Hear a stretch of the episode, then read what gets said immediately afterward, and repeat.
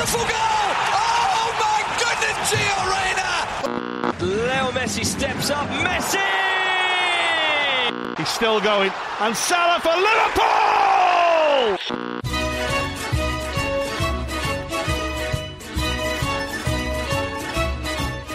سلام سلام من سینا هستم و میکروفون از علی به من رسیده برای اجرای این اپیزود می‌خوایم تو این اپیزود رادیو آفساید که دومین اپیزودیه که این هفته منتشر می‌کنیم خیلی مفصل با دو تا دیگه از بچه ها بپردازیم به اتفاقات فوتبال ایتالیا که دو تا از حیثیتی ترین و مهمترین دربی ها رو شامل میشه و همینطور وضعیت تیما تو حد فاصله یک هفته تا پایان نیم فصل رو بررسی کنیم. همین اول برنامه تشکر می‌کنم از همه شما که به ما گوش میدین و ما رو تو شبکه های اجتماعی مختلف و اپلیکیشن های پادگیر حمایت می‌کنین. خوشحال میشیم که نظرات و انتقادات و پیشنهاداتتون رو بشنویم تا توی مسیری که هستیم و سعی می‌کنیم روز به روز کیفیت کارمون رو بالا ببریم ازشون استفاده کنیم. کانال یوتیوبی رادیو آفساید رو هم لطفا و حتما فراموش نکنید که subscribe کنید که کمک خیلی بزرگی میشه برای ما که اونجا ویدیوهای بیشتری بتونیم بذاریم و مطالب بیشتری با مخاطبینمون به اشتراک بذاریم. دیگه بریم سراغ برنامه و اول از همه به مناسبت دربی ایتالیا بین اینتر و یوونتوس یه پرونده در مورد این دربی بشنویم از فصل سوم رادیو آفساید یعنی فصل پیش که در مورد تاریخچه این بازی و چند تا بازی مهم و به یاد موندنی این دربیه. برای بچه‌ای که فصل پیش این پرونده رو تو برنامه نشنیدن می‌تونه جالب باشه به خصوص به عنوان پیش زمینه برای بحثمون در مورد بازی. بریم تا برنامه رو شروع کنیم.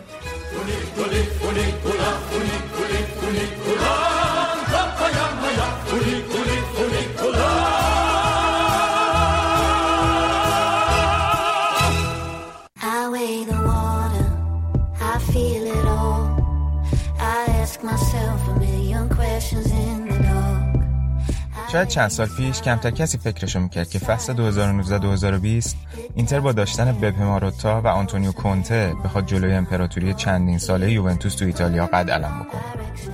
ولی حالا همه قطعا منتظر بازی و اتفاقات هیجان انگیزی تو این فصل سری ها هستن. ما هم تو رادیو آفساید تو همین وضعیتیم. و به مناسبت 236 امین بازی رسمی اینتر و یوونتوس که معروف به دربی ایتالیا می‌خوایم یه نگاهی کوتاه داشته باشیم به چند بازی معروف و بحث برانگیزشون به خصوص بازی قدیمی که آتیش این رقابت رو داغتر on.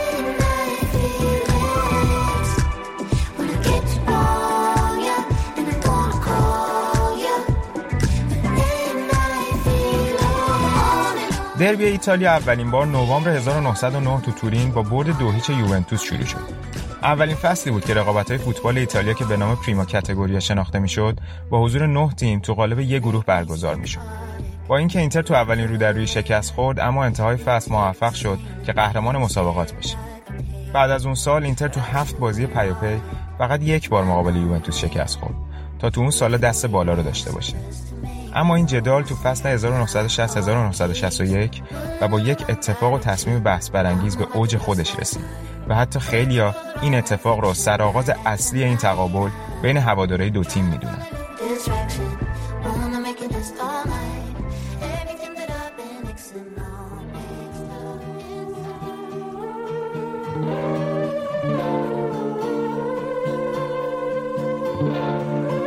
آپریل 1961 اینتر تیم دوم جدول به تورین سفر کرد تا جلوی یوونتوس صدر جدولی قرار بگیره. اینتر بازی رفت تو میلان رو 3 1 برده بود و امیدوار بود که بتونه با تکرار این نتیجه فاصله رو با صدر به یک امتیاز برسونه. اما اون روز تماشاگر بیشتری از ظرفیت وارد ورزشگاه شد. جوری که حدود 5000 نفر مجبور شدن برای تماشای بازی به کنار زمین بیان. با وجود این جمعیت زیاد بازی طبق برنامه برگزار شد ولی بعد از نیم ساعت داور بازی رو به خاطر هجوم هواداره یوونتوس به زمین نیمه تموم به پایان رسوند. بر اساس قوانین اون دوره اینتر توسط فدراسیون فوتبال ایتالیا با نتیجه دو 0 برنده اون بازی شناخته شد. ولی یوونتوس به این نتیجه شکایت کرد. درست یک روز قبل از آخرین بازی فصل دادگاه تجدید نظر رأی اولیه رو برگردوند و اعلام کرد که بازی باید دوباره برگزار بشه. تا اون روز و با احتساب دو امتیاز اینتر از بازی تورین دو تیم با هم هم امتیاز بودن. بازی قرار شد که بعد از هفته آخر برگزار بشه. اما هفته آخر یووه تو خونه با باری مساوی کرد و اینتر هم مقابل کاتانیا شکست خورد و با توجه به قانون دو امتیاز برای هر برد در اون زمان قبل از برگزاری بازی رو در رو فاصله دوتا تیم به سه امتیاز رسید و یووه قهرمان مسابقات شد. آنجلو موراتی پدر ماسیمو موراتی که اون زمان رئیس باشگاه اینتر بود فدراسیون رو به خاطر نفوذ خانواده آنیلی متهم به جانبداری کرد و به النیو هررا مربی اینتر دستور داد تا اینتر رو با تیم پریماورا یا همون تیم زیر 18 سالش وارد زمین بکنه. بازی برگزار شد و یووه با نتیجه 9 1 اینتر رو شکست داد. 6 گل از 9 گل رو عمر سیبوری آرژانتینی به ثمر رسوند. تک گل اینتر رو هم ساندرو ماتزولای افسانه‌ای که اون زمان فقط 17 سال داشت تو اولین بازیش با پیراهن نراتوری به ثمر رسوند. و بعد از اون روز تا آخر دوران فوتبالیش 417 بار برای اینتر به زمین رفت و و بالای 100 گل براشون زد.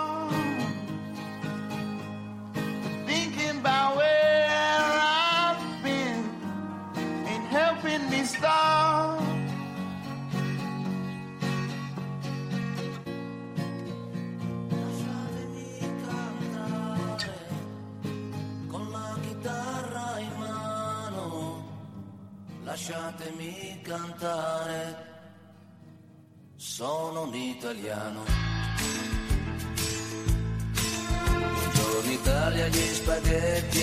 چهار سال بعد یعنی سال 1965 اینتر هررا معروف به گراند اینتر تو اوج قدرت بود. اسکودتو رو فتح کرده بود و برای دومین سال پیاپی هم قهرمان اروپا شده بود و خودشون رو برای کسب اولین سگانه تاریخ آماده می‌کردن. ولی تو فینال کوپا ایتالیا یوونتوس توی بازی پربرخورد درگیرانه با رهبری اریبرتو هررای پاراگوئی و با تکل دقیقه 15 جان پاولو مونیچلی اینتر رو ناکام گذاشت تا اینتریا تا فصل 2009-2010 برای فتح سگانشون صبر کنند نکته جالب این که سلتیک اسکاتلند اولین تیم تاریخ اروپا بود که دو سال بعد یعنی فصل 66-67 با شکست همین اینتر موفق به کسب سگانه شد. از اونجایی که یوونتوس و اینتر تو اون دوره سالها بر سر اسکودتو با هم رقابت می‌کردن ژورنالیست مشهور ایتالیایی جیانی بررا تو سال 1967 نام دربی ایتالیا رو روی تقابل این دوتا تیم گذاشت و تا امروز همه دنیا این بازی رو به این اسم می‌شناسن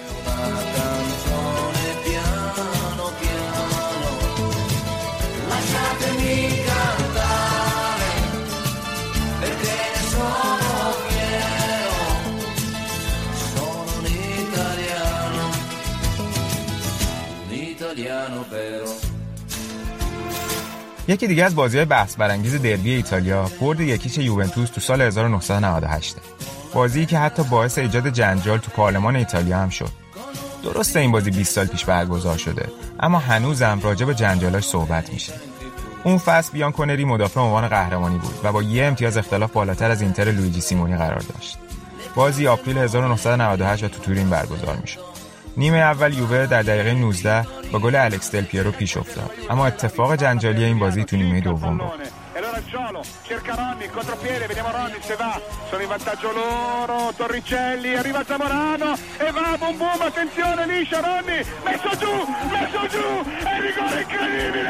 E e in campo, Simoni in campo, دقیقه 69 بود که رونالدو مهاجم اینتر تو محوطه جریمه تو سرنگون شد. اینتریا شکی جز پنالتی نداشتن اما پیرو چکارینی داور مسابقه دستور به ادامه بازی داد و دقیقا توپ برگشتی به محوطه جریمه اینتر رفت و چکارینی خطای تاریبو وست روی الکس دل پیرو رو اعلام کرد. اینتریا به شدت اعتراض می‌کردن چون طی چند ثانیه به جای اینکه پنالتی به سودشون گرفته بشه و بازی رو به تساوی بکشونن حالا ممکن بود اختلافشون با یووه به دو گل برسه. البته الکس پنالتی رو از دست داد ولی سیمونی مربی اینتر به خاطر اعتراضش از زمین اخراج شد. و هنوز که هنوز دعوا و جنجال بر سر این پنالتی معروف پنالتی رونالدو بین هوادارهای دو تیم ادامه داره. سه روز بعد از بازی هم پارلمان ایتالیا به خاطر دعوای دومنیکو گراماتریو نماینده راستگرای مجلس با ماسیمو ماورو بازیکن سابق یووه و نماینده حزب دموکرات بر سر این بازی به جنجال کشیده شد. اما انتهای اون فصل یووه با پنج امتیاز اختلاف قهرمان شد تا اینتر بعد از ده سال بازم دستش از اسکودتو دور بمونه. اینتر هم تو پایان فصل قهرمان جام اروپا شد. Italiano vero.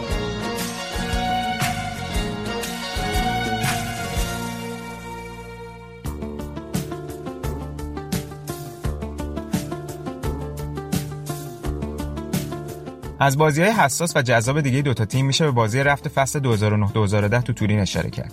سالی که خوزه مورینیو و بازیکناش تو اوج آمادگی بودن و انتهای فصل سگانه معروف رو فتح کردن. اما بازی تورین جایی بود که یووه یا بعد از چهار سال که موفق به بردن اینتر تو خونه نشده بودن تونستن با گلای فیلیپ ملو و کلودی مارکیزیو در مقابل تکل سامیتو و اینتر رو شکست بدن. مارکیزیو که همین دو روز پیش بازنشسته شد تو نیمه دوم و دقیقه 60 نقش اساسی روی گل پیروزی بخش یووه ایفا کرد.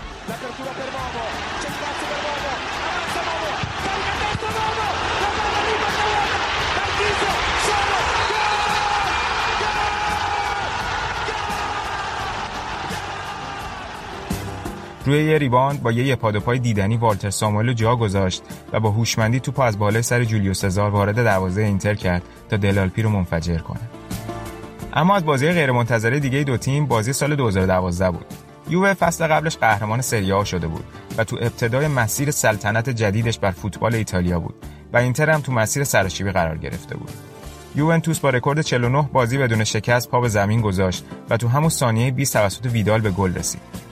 اما اینتر با هدایت آندرا استراماچونی که با ترکیب هجومی و با سه مهاجم یعنی دیگو میلیتو، آنتونیو کاسانو و رودریگو پالاسیو به زمین رفته بود، تونست در نیمه دوم سه گل به یووه بزنه و به رکورد شکست ناپذیریشون خاتمه بده. اما یووه از اون فصل تا کنون سزاوارانه قهرمان هر ساله سری آ بوده.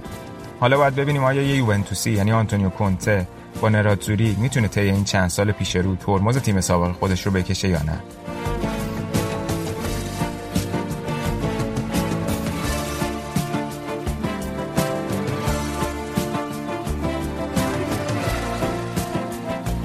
تو تهیه این پرونده ما از مطالب سایت های فوتبال ایتالیا، بلیچر ریپورت و گاردین استفاده کردیم.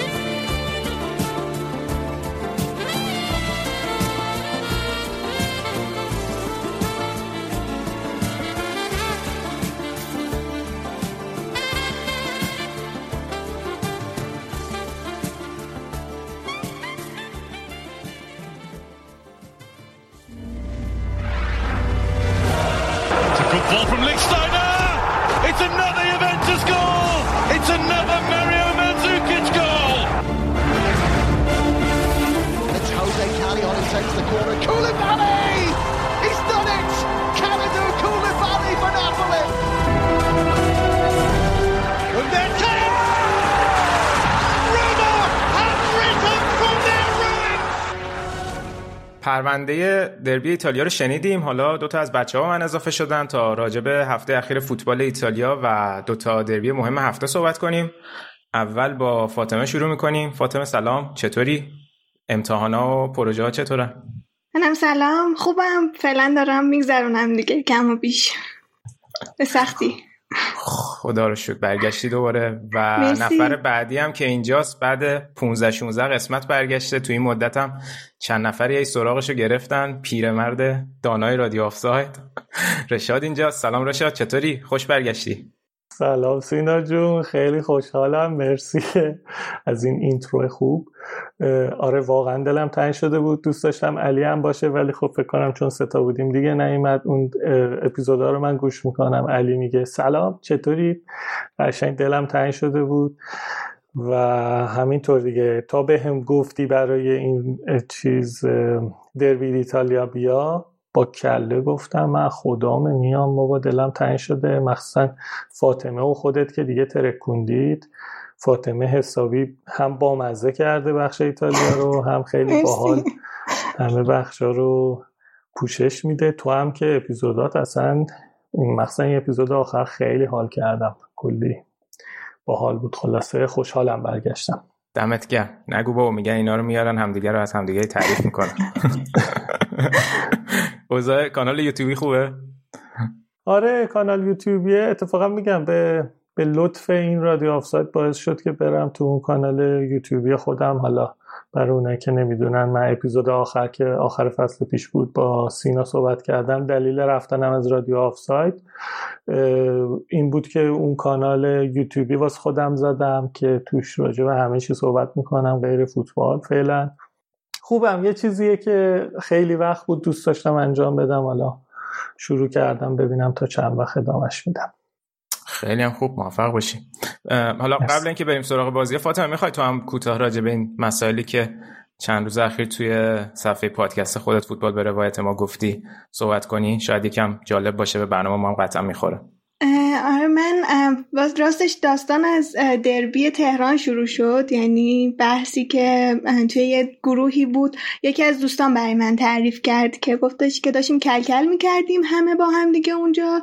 بعد اتفاقی که افتاد این بود که از یه جای و بعد پسرها وارد شدن و اینجوری بودن که خب مثلا دختر واسه چی داره درباره فوتبال صحبت می‌کنه؟ دختر چه به فوتبال؟ حالا انقدر ملو که من میگم نگفتن. یعنی یه ذره خیلی بدتر. دختر مثلا بره جاش آشپزخونه است و اینجور این مرسی. این کلمات و اصطلاح بعد من دیدم که خب شاید یه ذره لازم باشه که صحبت بکنم. البته که خب من اگر که از دید خودم بگم قطعا خیلی جانبدارانه است. خیلی سعی کنم که این رو داشته باشم. ولی گفتم که شاید باید صحبت بکنم به خاطر اینکه انقدر ساده که آدم بهش نگاه می‌کنه نیست. یعنی فقط این نیستش که ما میگیم که دخترها هوادار فوتبال نباشن و فکر کنیم که این داستانش توی همین بحث فوتبال تموم میشه. این این دومینوه. یعنی اینجا رو که ضربه می‌زنی توی همه جنبه های زندگی دختر ممکنه که اثر بذاره. میگم این انرژی که از آدم می‌گیره این اعتماد به نفسی که از آدم ممکنه بگیره. البته که همه هم نیستن. که یعنی من توی این پادکست فکر کنم بزرگترین سوتی که دختر فوتبالی می‌تونه به در دادم. ولی انقدر شما همتون خوب حمایتی برخورد کردین. اصلا واسهتون چیز نبود. و کار رو ادامه دادین. خیلی بر من این مهم بود واقعا. با اینکه این همه این سوتی بزرگ رو دادم و اینا. همین می‌خواستم اینو بگم که این صرفا این نیستش که ما فقط داریم با هواداری دختر از فوتبال مخالفت می‌کنیم.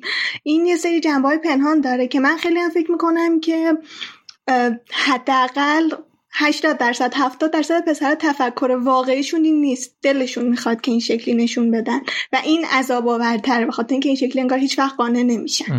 اینو درباره این صحبت می‌کردیم این چند روز توی پیجمون و احتمالا اپیزود جدیدمون هم درباره همین باشه. خیلی هم خوب. حالا گفتی سوتی پسر دختر نداره. حالا بیا همه اپیزودا رو ما رو گوش کن. هممون کلی تا حالا سوتی دادیم و خواهیم داد. یعنی تمامی نداره. واقعا حالا ما همش میترسیم. یعنی من خودم همیشه میترسیدم از اینکه سوتی بدم از اینکه یه چیزی از فوتبال رو بگم که اشتباه بگم و اینا. این ترس همیشه با من بوده. ولی می‌خوام بگم که بزرگترین سوتیشو اینجا دادم که سه چهار تا پسر فوتبالی بودن که کلی سالا دارن فوتبال می‌بینن. کارشون یعنی یه کاری رو دارن انجام میدن. خیلی حرفه در مورد فوتبال و اینجوری برخورد کردن منظورم که همه اینجوری نیستن ولی خب خیلی هم آخه ببین آره. یه چیزی هم هست. مخش مش مخشه مشق نوشته نشده غلط نداره دیگه. وگرنه بزرگترین مجری های شبکه اسکای هم سوتی میدن. همطور که سینا گفت سوتی دادن یعنی اگه تو همش سوتی بدی آره ولی سوتی دادن وسط او اپیزود اول منو گوش کن. سر دیفرای چهار دقیقه هنگ بودم که چی بگم. دوره نمی‌دونم یه همچین چیزهایی داشتم می‌گفتم. آره بابا پیش میاد. تو اون لحظه چون که حالا برای کسایی که گوش می‌کنن اصلا بحث فوتبالی هم نیستش. کلا من الان دارم یوتیوبم انجام میدم. آدم گوش می‌کنه حس می‌کنه که خیلی کار ساده ایه میری اونجا میشینی راجع به هر... یه موضوع حرف می‌زنی. و دقیقا همون حرفایی که با رفیقات می‌زنی و به همون روون بعد بعضی وقتا با رفیقات یه حرفایی می‌زنی میگه این اگه پادکست می‌شد عجب چیزی می‌شد. همون لحظه میکروفون رو بذارن روت و این اکولایزر ضبط صدا جلوت باشه.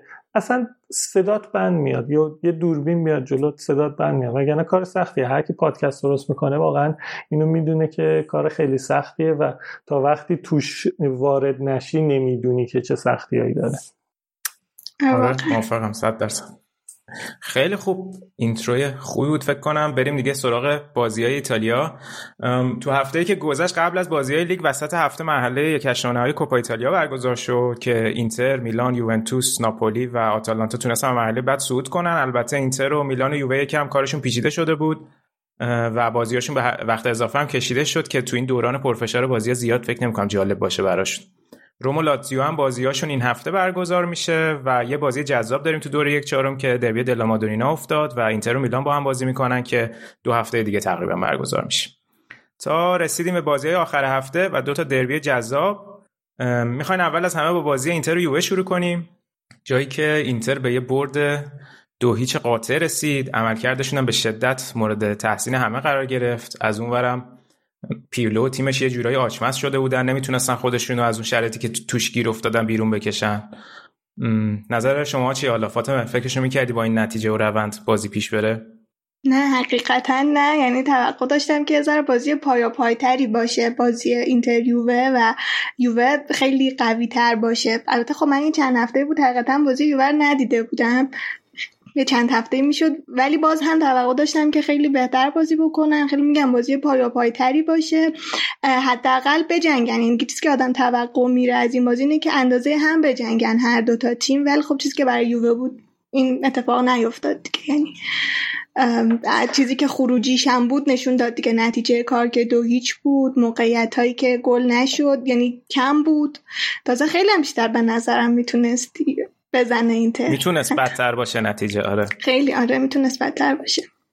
خیلی بازی مهمی هم بود چون که هر تیمی که برنده می‌شد حداقل تو این مقطع از فصل خیلی می‌تونست جاشو بهتر کنه. یوونتوس اگر می‌برد فاصله خیلی کم می‌شد واسه اینتر اگر می‌برد که برد فاصله رو زیاد می‌کرد. فاصلهش از اون ور با میلان زیاد می‌کرد.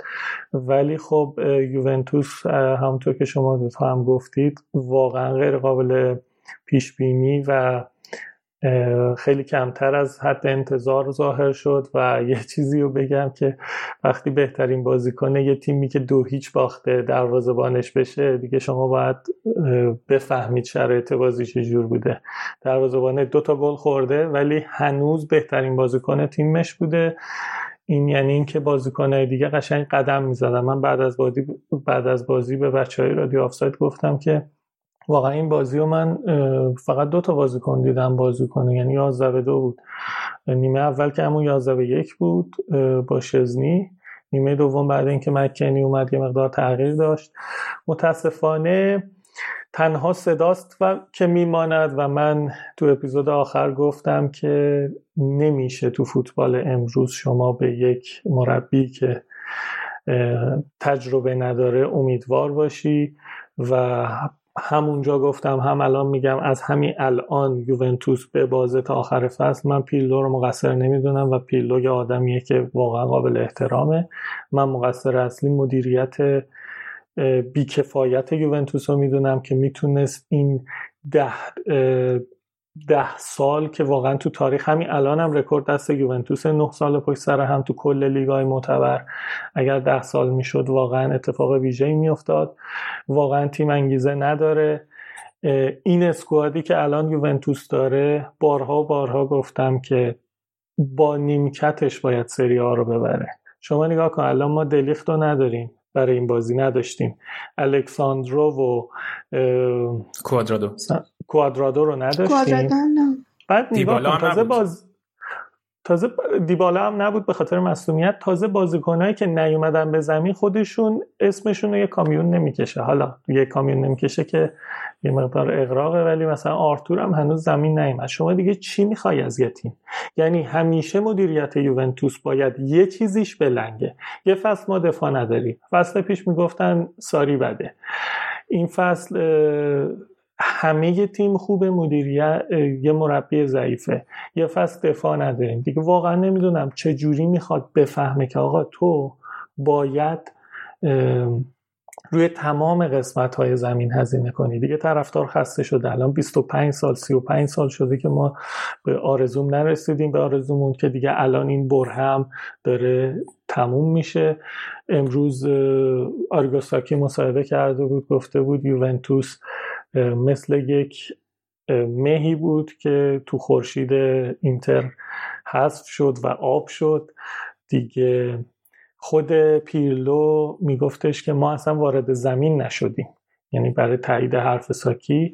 و میگفتش که بازیکنها انگیزه ندارن. خب آی پیرلو الان اینو به پیرلو انتقاد نمی‌کنم ولی میگم خب کی باید انگیزه بده؟ این حرفی بود که فصل پیش راجع به ساری می‌گفتیم. تو باید برای این بازی سا- انگیزه بدی. وقتی انگیزه نمیدی بازیکنها میرن. تو دیگه کیو می‌خوای تو تیم؟ کولوسفسکی رونالدو موراتا. واقعا من نمی‌دونم. فکر کنم یکی از سختترین کارهایی که پیرلو داره این فصل اینه که کیو من بذارم؟ از بین این همه اسامی بزرگ کیو من بذارم تو زمین؟ این همه مصدوم داری تو هنوز لیست بازیکنه من نمی‌دونم چجوری این 18 تا رو انتخاب می‌کنه.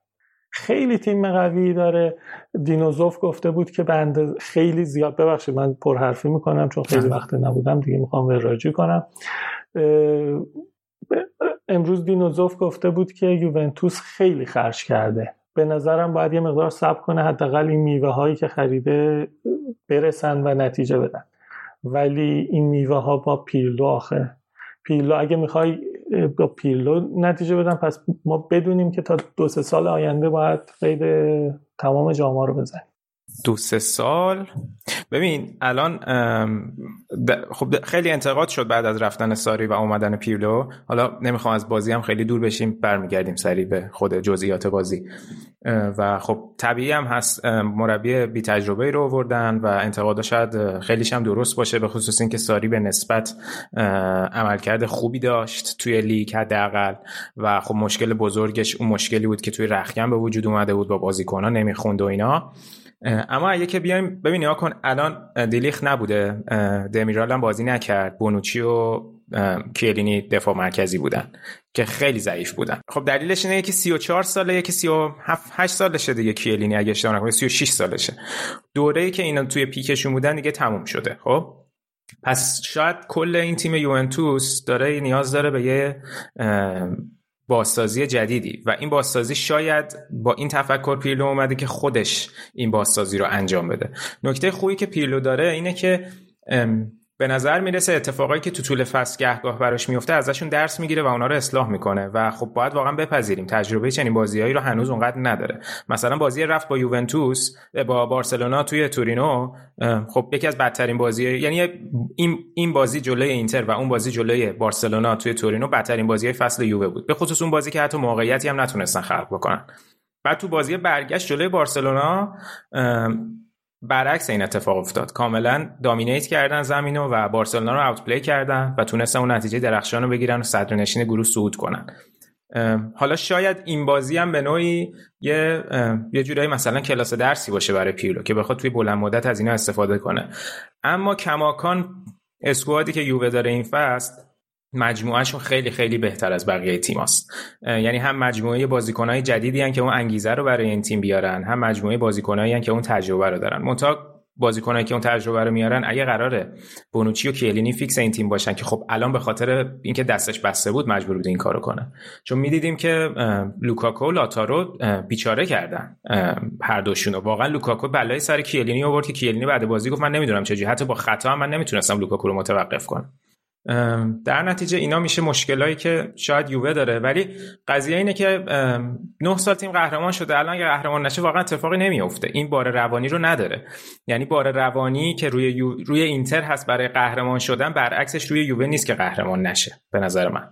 به نظر من حالا ببخشید فاطمه من دوباره شروع کردم من. میگم من نه. کلی اپیزود نبودم می‌خوام خرج تمام سهمیه‌ام استفاده کنم ببین به نظر من خب شما اینتریا عادت دارید جام نبرید و این آرزوی جام بردن براتون یه چیز عادیه ولی ما یوونتوسیا که اون آرم اسکودتو جزوی از لوگومون شده و خیلی ها فکر می‌کنن اون جزوی از لوگوی ماست. ما عادت به بردن داریم باختن ما. حالا جدا از بحث کل که الان دو به یکیم زیاد انصاف نیست گیر بدیم بهت و مخصوصا اینکه باختیم خیلی پرروبازیه.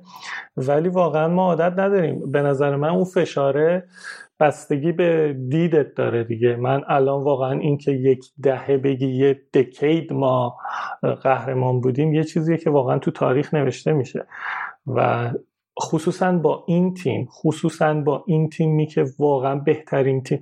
نمی‌تونم حالا یه بار دیگه هم راجع به صحبت کردیم بهترین بدترین آخه به چه نسبتی؟ ولی به نظر من جزو یکی از قدرتمندترین تیم های این ده سال بوده. شاید جزو دو تا ستای قوی ترین یوونتوسی بوده که تو چند سال اخیر و با این تیم قهرمان نشی درد داره. منم می‌خواستم همین بگم فشار خیلی اون نیستش که تو بعد از نه سال قهرمان نشدی. فشار سر مهره هایی که داری و خب نتیجه که باش می‌گیری. همون چیز که سینا گفت کیلینی قشنگ نیمه اول یه صحنه بود با لوکاکو. خب جا موند بعد رسید بعد دوباره یه حرکت اشتباهی کرد. یادم نیست دقیقه چند بود ولی خب حالا یه شوتی رو زد لوکاکو. همین کیلینی دیگه نمی‌کشه. یعنی کامل. اصلا که بازیکن 90 دقیقه نیست. حالا امروز آره مجبور بود. یعنی هم سر اون صحنه‌ای که لوکاکو داشت هم سر گل دوم هم اه، اونجا موند هم فرابوتا. اگر که اشتباه نکنم یعنی اون دوتا بودن که نتونستن پوشش بدن یه مسئله دیگه هم که وجود داره حالا هم به پیرلو برمیگرده هم به بازم مدیریت یه ذره محسوس می‌کنم که حالا اه، رشاد میگه که بازیکن داریم و اینا ولی یه ذره هافکر رو از اول فصل گفتیم هی. نداره واقعا. یا مثلا ملوی رو که داره ازش استفاده نمی‌کنه. این هنوز برای همه سواله که واقعا چرا پیلو از ملو استفاده نمی‌کنه. انقدری هافک نداره که رونالدو میاد عقب توپ می‌گیره میره جلو. خب این نمیشه. یعنی رونالدو که دیگه خیلی آدم فضایی که نیستی که حالا از عقبم بیاد توپ بگیره و بتونه بازی رو جلو ببر خواهم میگم که یه ذره هم توی یه سری چیزا بازیکن جایگزین نداره. بازیکن جایگزین خوب نداره یا اصلا نداره یه سری چیزایی هم که داره رو استفاده نمی‌کنه پیرلو یعنی توی هافک واقعا فکر می‌کنم که خیلی جا داره که حداقل از همینایی که داره بهتر استفاده بکنه. خدا یه تعویض عجیب غریب هم داشت توی این بازی. من داشتم نگاه کردم که عقب که بودم یکی عقب بود یا اه، دو هیچ عقب بود هافک دفاعی آورد توی بازی. یعنی اینجوریه الان وضعیت یووه که یه ذره اشتباه داره از مهراش استفاده می‌کنه. حالا صحبت کردیم در مورد پیلو مفصل. الان هم که گفتین شما ولی یه ذره کم داره محسوس می‌کنم که حالا خیلی هم توی خط وسط دستش پر نیست. این احساسی که من دارم. یعنی حالا اگر که بتونه تقویت بشه توی نیم فصل شاید وضعیت ذره تغییر بکنه. یه ذره میگم جایگزین ندارن دیگه. یا جایگزین ندارن یا جایگزین خوب ندارن. مثلا دلیخ به دمیریال جایگزینشون گرینی و بونوچی ولی خب توقعی ازشون نمیره دیگه این قضیه. هافبک وسط سالها اینجا پیانیچ داشته به عنوان رجیستا بازی می‌کرده و به عنوان هافبکی که اونجا جمع می‌کرده و بازی سازی می‌کرده بازی می‌کرده بعد در واقع عوضش کردم با آرتور ملوی بارسلون و من الان دلیلی که ملو بازی می‌کنه رو نمی‌دونم. در حالی که همیشه که توی زمین بوده تاثیرش و آماری که داشته خیلی درخشان بوده و این وظیفه رو الان بنتانکور نمی‌تونه انجام بده.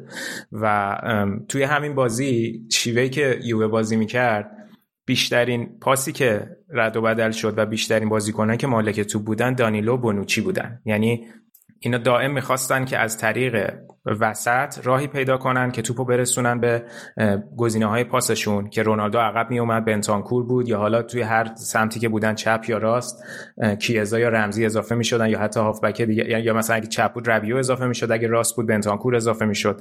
ولی چون اون اه، اوورلودی که اون سمت زمین ایجاد می‌کردن هافبک های اینتر هجوم می آوردن و گزینه پاسشون رو میبستن هی اینا می اومدن توپو از سمت راست منتقل می‌کردن تو خط دفاع به سمت چپ. کلینی دوباره فرابوتا و توپو نمی‌تونستن به جلو برسونن و این هافبک هاشون در واقع کاملا مارک شده بودن توسط بازیکنان اینتر.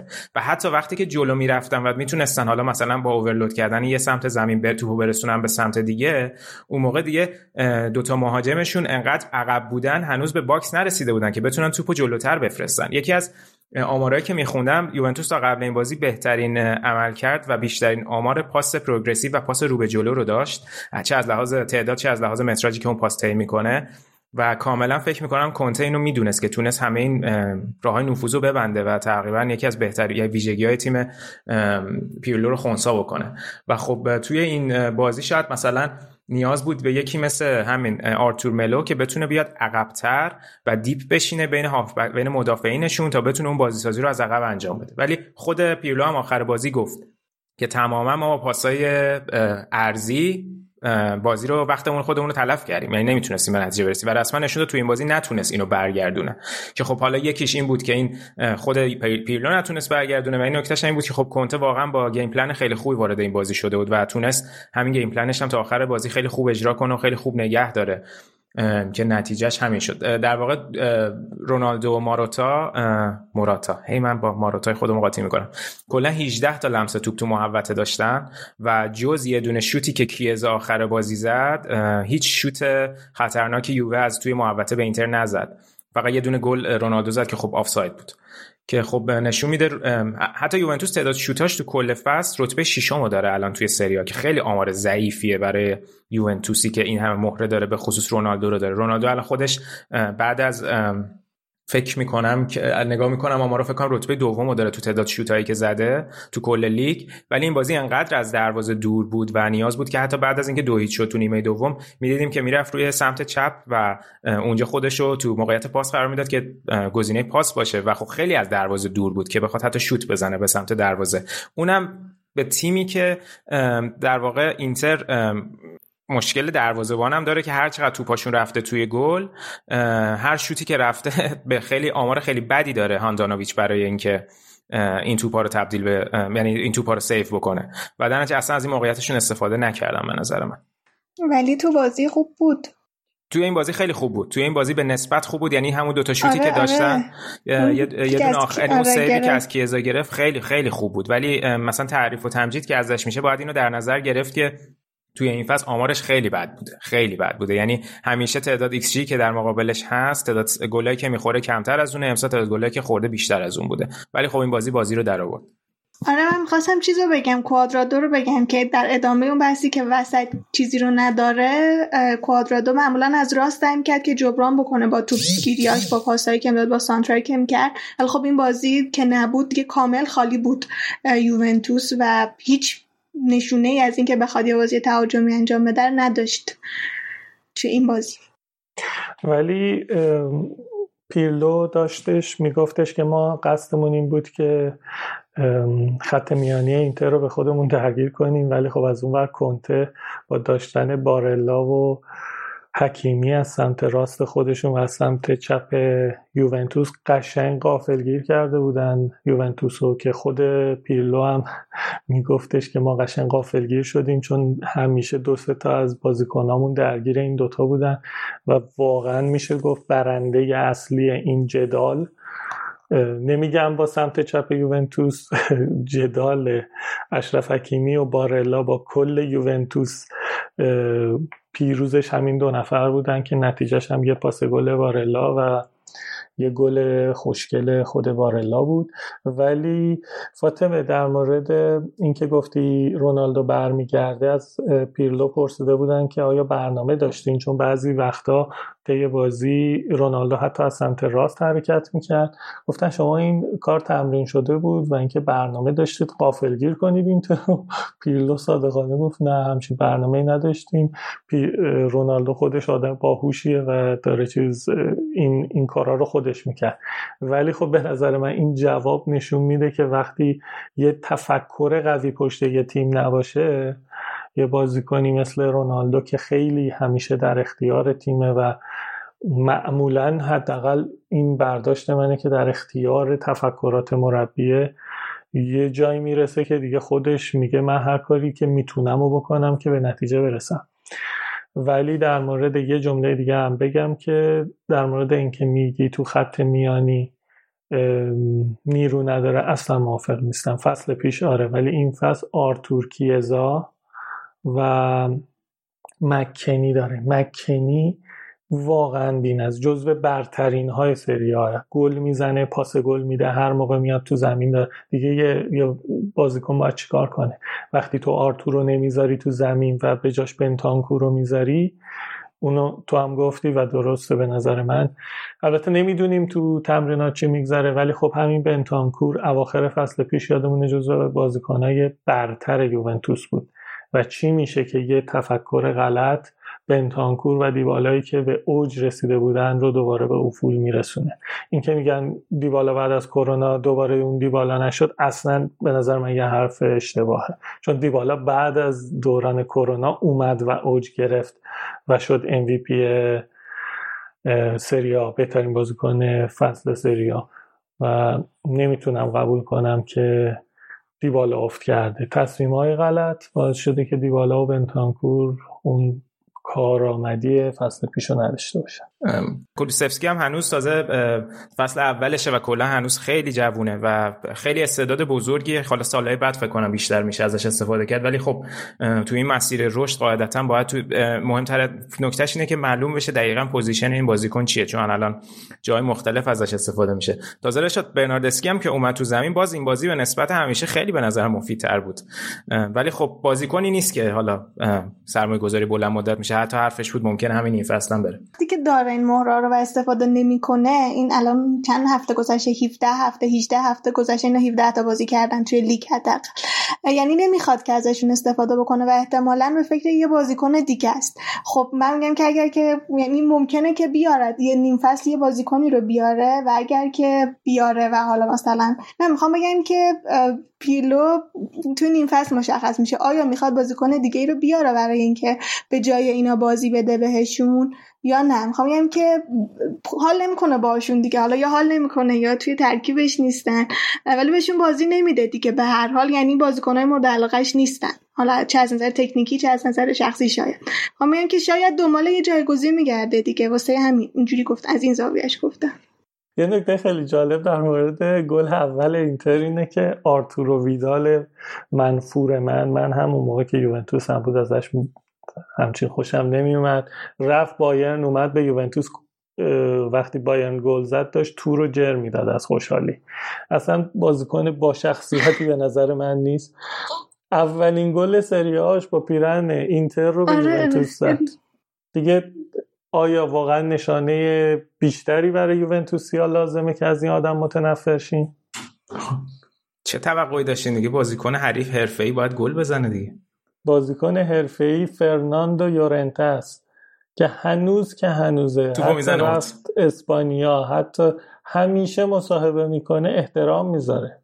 ما, ما فوتبال ایتالیاییم فوتبال ریشه داریم مثل فوتبال بعضی کشورها نیستیم که. ما فوتبال ریشه دار بازیکنها باید احترام بذارن به تیم.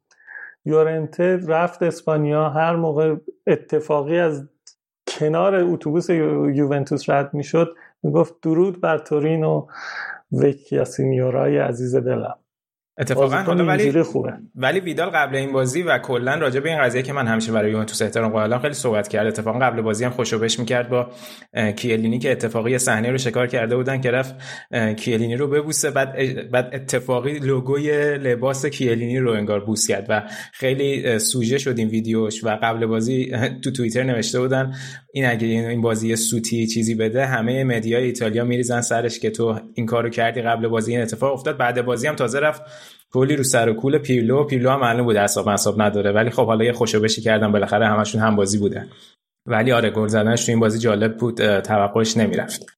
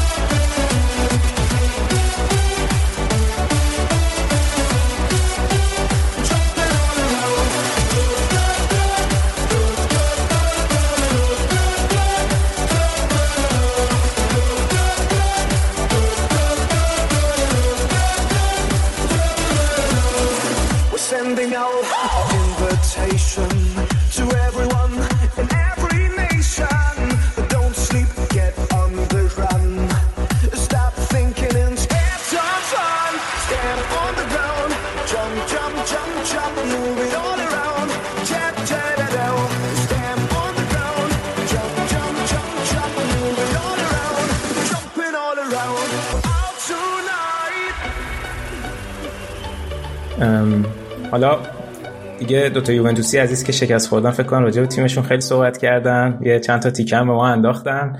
به نظرم راجع به بازی درخشان تیم آقای کنته باید یکم صحبت کنیم. و بازیکنایی که به خصوص بارلا و باستونی که فوق العاده بودن این بازی. توی یعنی این بازی همیشه وقتی که اینتر این بازی ها رو پیش می برد خیلی تاکید بود روی اون بیلداپ و هماهنگی که بین لوکاکو و لاتارو هست. این بازی انقدر گیم پلن مناسبی برای یووه چیده بود که این فشار کاملا از روشون برداشته شده بود و می‌دیدیم که ام، کاملا همه چی به خلاقیت خط هافبک اینتر وابسته بود. و یه نکته مهمش این بود که اون فشاری که باید روی بروزوویچ میذاشت یوونتوس رو نذاشته بود. بروزوویچ خیلی فضا داشت برای کار. برای همین یکی از بهترین بازی فصلش رو انجام داد. این بازی این فصل به نظر یکی از بهترین فصلایی که با اینتر داره. و این بازی هم آمارش خیلی درخشان بود.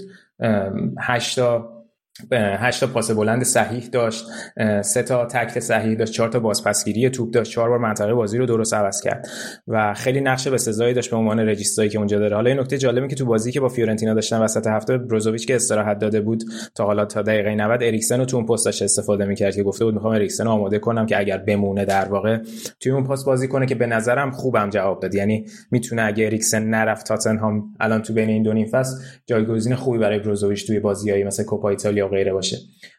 و از اون ور خب هم ویدال و هم بارلا یه بازی بود که در واقع اینا هر ستا با هم تونستن اون پکیجی که کنته نیاز داره رو پیاده کنن. بارلا فوق العاده است. به نظرم الان که از آماده ترین بازیکنای سری و حتی شاید بگیم اروپا. همه کار می‌کنه. تا حالا تو همه پستی اون وسط بازی کرده و الان که حالا تو این بازی یه مقداری جلوتر هم بازی می‌کرد ولی همون که رشاد اشاره کردی واقعا با حکیمی خیلی راحت از سمت چپ با اون هماهنگی که داشتن یکی می‌تونست نفوذ کنه و اون یکی رو آزاد کنه که نمونه بارزش گل اول بود که تونستن با همکاری پیش برن بعد حکیمی به ارز زد و پشت محوطه و باعث شد که فرابوتا باش بره و توپ ویدال که رسید. کیزا روی ویدال یه فشار گذاشت. کیزا و ویدال خیلی راحت توپ به بارلا که خالی بود سمت راست رسوند. بعد کیزا خود ویدال رو دنبال نکرد. کسی هم رو پای بارلا نرفت. و یه مجموعی از اشتباه های بازیکنان یوونتوس هم باعث شد که دقیقا ویدالی که پشت محوطه اون پاس داده وارد محوطه میشه توپ خیلی با یک سانتر خیلی تمیز با پای چپ بارلا رسید بهش و اونم ضربه سر رو زد. و نیمه و تازه چندین و چند بار دیگه بارلا پشت محوطه جریمه. هم ویدال هم بارلا توپگیری کردن و توپ خیلی سریع رسوندن به لاتارو و لوکاکو و به نظر من کم زدن. یعنی لاتارو خیلی موقعیت نزد. یه دونه دروازه خالی نزد که روی rebound شزنی که گرفت روی rebound نزد. یه دونه نیمه دوم نزد. واقعا آمار لاتارو خیلی بده. یعنی این فصل خیلی آماده تر از فصل پیشه ولی آمار گلزنیش برای مهاجم فوق العاده پایینه. تعداد شوتایش که داره توی اون چند تا بازیکن top ی که الان توی سری ها هستن از نظر تعداد شوت به جز بلوتی که تعداد شوت بلوکه شدهش خیلی بالا فقط لاتاروه که شوت خارج از چارچوبش بیشتر از شوت داخل چارچوبشه. خیلی آمار ضعیفیه. و ولی خب دیدیم که لوکاکو با اینکه گل نزد خیلی خوب تونست از پس کیلینی بر بیاد. در واقع کیلینی واقعا حرفی نداشت برای گفتن جلوی لوکاکو. و خب اینتر تو این بازی دیدیم که وقتی که یوونتوس اومد این پرسی که همیشه پیرلو می‌ذاره high line high press که در واقع از بالای زمین پرس می‌کنه. تو این کارو نمی‌تونی واقعا با بونوچی و کیلینی بکنی. و اینتر این بهترین موقعیت بود براش که توی موقعیت دفاعیش وقتی توپو پس می‌گیره خیلی سریع ضد حمله بزنه و از اون فضای پشت دوتا مدافع یوونتوس استفاده کنه که رو گل دوم دیگه فکر کنم نمونه بارزش بود که در واقع اینتر خواست که یوونتوس بیشتر بیاد بالا و بهشون فشار و پرس رو بذاره و باستونی با اون پاس عجیب غریبی که از زمین خودشون داد و فضا وحشتناک بود بین فرابوتا و کیلینی. و بارلا هم خیلی خوب اون فضا رو پیدا کرد و توپو تبدیل به گل کرد. خیلی جالب بود که من میخوندم که می‌گفتن که کنته در واقع و خود باستونی گفته بود من این کارو چندین و چند بار تا حالا تو تمرینا انجام داده بودیم و تو تمرینا هیچ وقت موفق نشده بودیم. و اتفاقا تو بازی موفق شدیم که کنته بعد بازی اومد گفت بالاخره شد. که البته قبلا دوتا بازی های اول فصل که کولاروف اونجا جای باستونی وای میساد. کولاروف این کار رو چون خب بالاخره به خاطر اینکه خودش قبلا لفت بک بازی می‌کرد این کار رو خیلی بهتر از باستونی چندین و چند بار انجام داده بود که توپو به عنوان نفر چپ خط دفاع بفرسته به جناح مخالف پشت دفاع حریف. و خب حالا باستونی تونسته این کار رو انجام بده. خیلی خوب بود. باستونی هم از اون یعنی در واقع بارلا و باستونی بازیکنایی که آینده فوتبال اینتر و حتی تیم ملی ایتالیا هن. با سالها بود شاید بعد از دیگه حالا کیلینی که به خصوص توی دوره اوجی بود برای تیم ملی ایتالیا مدافع جوونی با این استعداد شاید تو ایتالیا نیومده بود بعد از اون نسل طلایی قبل از خب مالدینی نستا کاناوارو و بعدم بونوچی و کیلینی. حالا بونوچی رو نمی‌دونم میشه تو این category گذاشت یا نه. حالا رشاد داره به من تایید می‌کنه که نه نباید بذاریم. ولی خب باستونی می‌تونه یکی از اینا باشه و حالا باید ببینیم که به خیلی خیلی شب خوبی بود برای اینتر. یعنی من تمام می‌دیدم که خیلی ها حتی می‌گفتن که یکی از بهترین بازیهای شاید چندین و چند سال اخیر اینتر بود که همه چی perfect انجام شد. و خب حالا مهم اینه که اینو بتونن خیلی consistent و ثابت نگه دارن. اینکه هی یه بازی بالانسش به هم بخوره یه بازی بالانس به دست بیاره این جواب نمیده. ولی اگه واقعا این چیزی باشه که بتونن چندین و چند هفته پشت هم پیاده بکنن اون موقع تازه شخصیت یک تیمی که می‌تونه برای اسکودتو بجنگه رو دارن. کما اینکه با این برد نشون دادن اونو دارن ولی پیاده کردنش به عنوان بازه زمانی بلند باید ببینیم چه جوری میشه. به خصوص اینکه حالا شاید به خاطر نبودنشون تو اروپا چند هفته مزیتی نسبت به بقیه تیم‌ها داشته باشن که بتونن یک هفته برای بازیاشون آماده بشن. اما خب کوپا ایتالیا هم هست و البته بازی یوونتوس هم خیلی فشرده است. همین فردا شب تو سوپرکاپ جلوی ناپولی باید بازی کنه. بعد بازی بازی عقب مونده با ناپولی داره که معلوم نیست کی باید برگزار بشه. یه سری مزیت داره الان اینتر نسبت به بقیه تیم‌ها ولی باید دید که می‌تونن این بالانس رو حفظ بکنن یا نه. گل دوم که گفتیم خواستم بگم دست واقعا تیم یوونتوس درد نکنه که با سه تا حرکت از دروازه گل خورد واقعا قشنگ با سه تا حرکت و اولا که پاس واقعا قشنگی بود به عنوان یک تیم مقابل خیلی پاس خوشگلی بود ولی اینکه تو سه تا حرکت شما گل می‌خوره اونم از دروازه تیم حریف خب خیلی زیباست واقعا حالا خب قاعدتا الان اینتریا خوشحالن بعد از سالها تونستن. رویاشون برسن و رویاهای کوچیکشون برد یوونتوس برسن و رسیدن رویا چیه؟ چهار تا سال چهار سال که بعد از. دربی میگن تیمای بزرگ از تیمای کوچیک از دقیقاً. بردن تیمای بزرگ خوشحال میشن. خودتون هم مسخره می‌کنین همین چیزایی که میگی ولی این که شما میگی اینتر بازی عالی داشت آقا ما که همون اول گارد آوردیم پایین میگیم یوونتوس بد بازی کرد. تو وقتی تو زمین خالی داری بازی می‌کنی تو زمین تمرینی داشتن پاس می‌دادن. یعنی وقتی بازیکنها هیچ کدومشون ف... فعالیت خاصی ندارن با سه حرکت میاد جلو دروازه. وقتی تیم حریفت بد بازی می‌کنه اگر تو خوب بازی کنی لزوما نباید اعتبار رو داد به تو. باید بزنی تو سر تیم حریف یعنی الان بیشتر ما باید اعتبار از یوونتوس بگیریم تا اینکه به اینتر اعتبار بدیم. یوونتوس اگر- سه تا بازی بوده پشت هم میبرده و تو اروپا هم تونسته بود بارسلونا رو شکست بده و نتایج خیلی خوبی گرفت. جز بازی با فیورنتینا که سه هیچ باخت. در واقع یوونتوس بازی خودش رو که اومد انجام بده این اینتر بود که تونست اون بازی یوونتوس رو خونسا بکنه. در واقع وقتی شما به ماروتا موراتا ای بابا اینو اشتباه موراتا و رونالدو موقعیت گلزنی نمیدی؟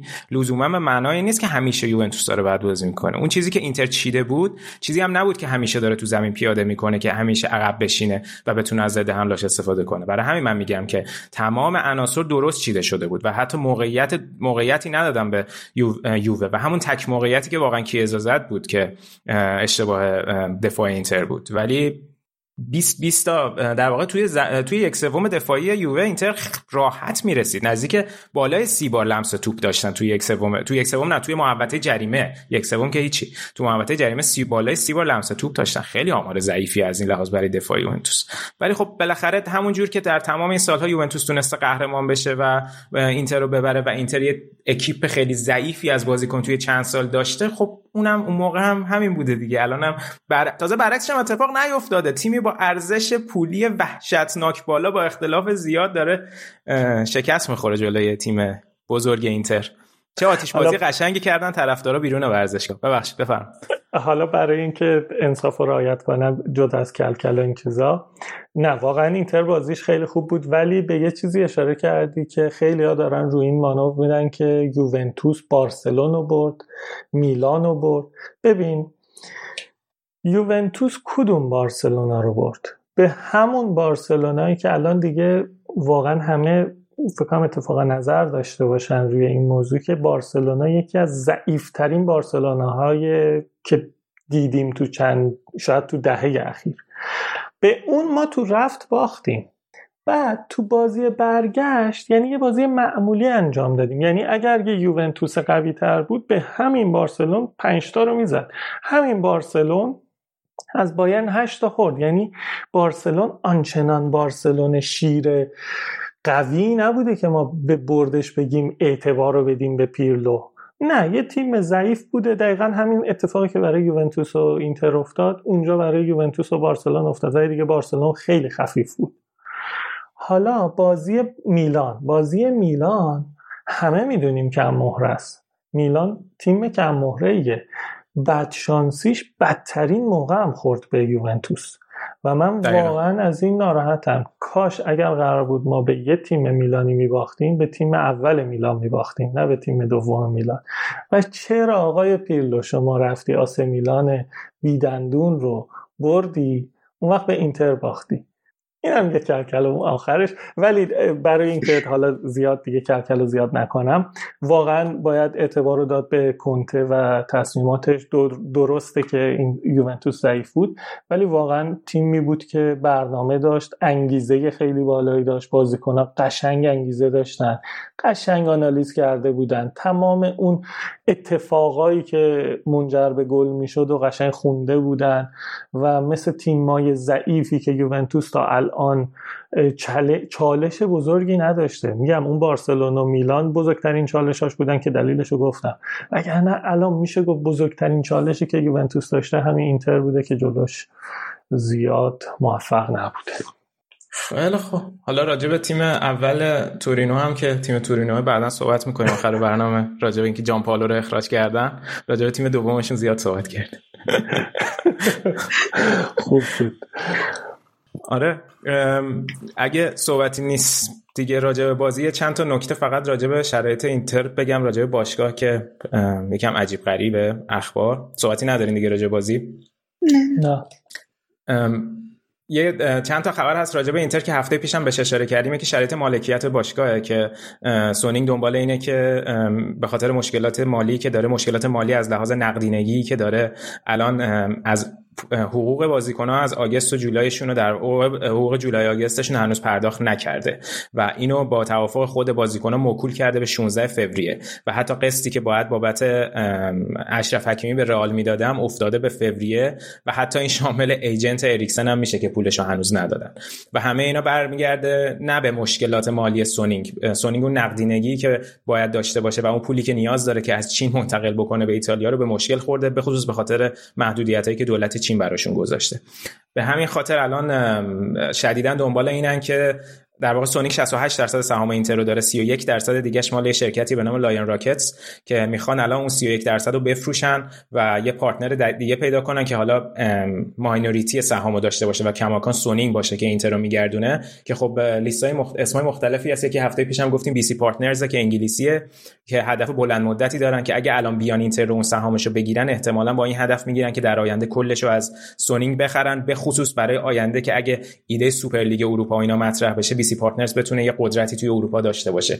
یه شرکت سوئدی دیگه هم که equity fund ه به نام EQT مطرح اسمش ولی فکر کنم BC Partners همون گزینه اصلی باشه که در واقع بتونه اون پول رو تزریق کنه به باشگاه و بتونه از اون پول برای این پرداختاشون استفاده کنه. شرایط خیلی شاید تاثیرگذاری روی تیم اصلی نباشه. البته اگه مثلا یه شرایطی پیش بیاد پول بازیکن رو ندن کسر امتیاز میشه براشون.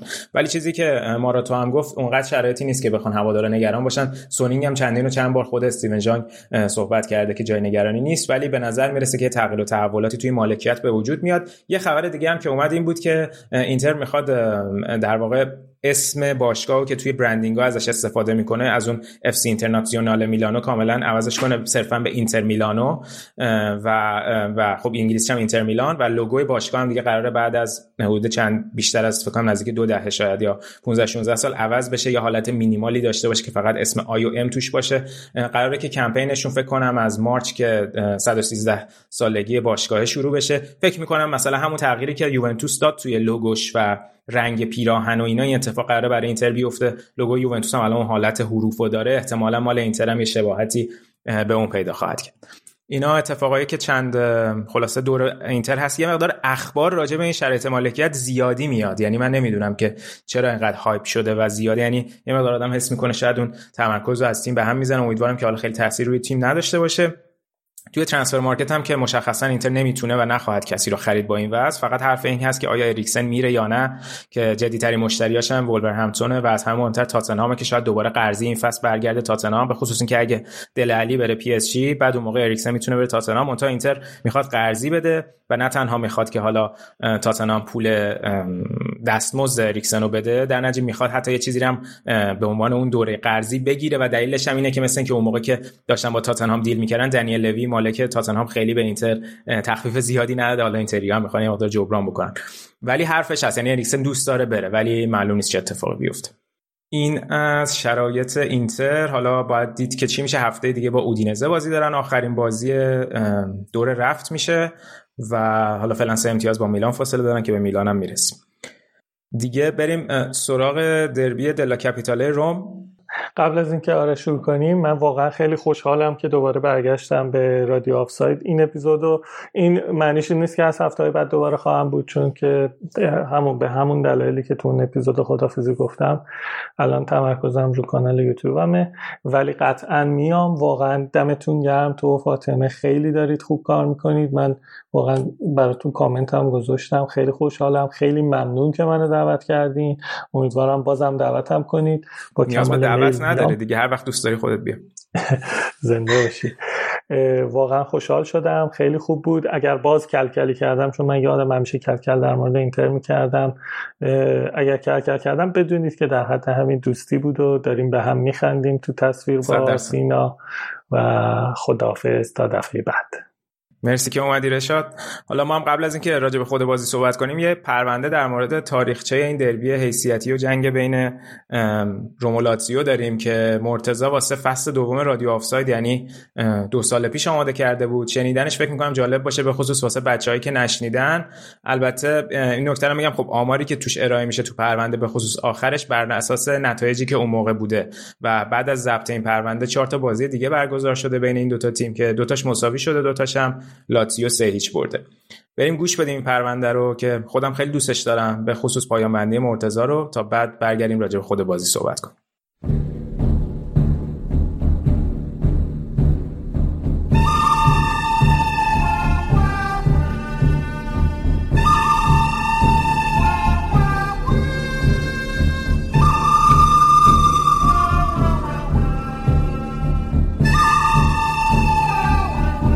با یه مرگ خوب مردن سخت نیست. چیزی که سخته خوب زندگی کردنه.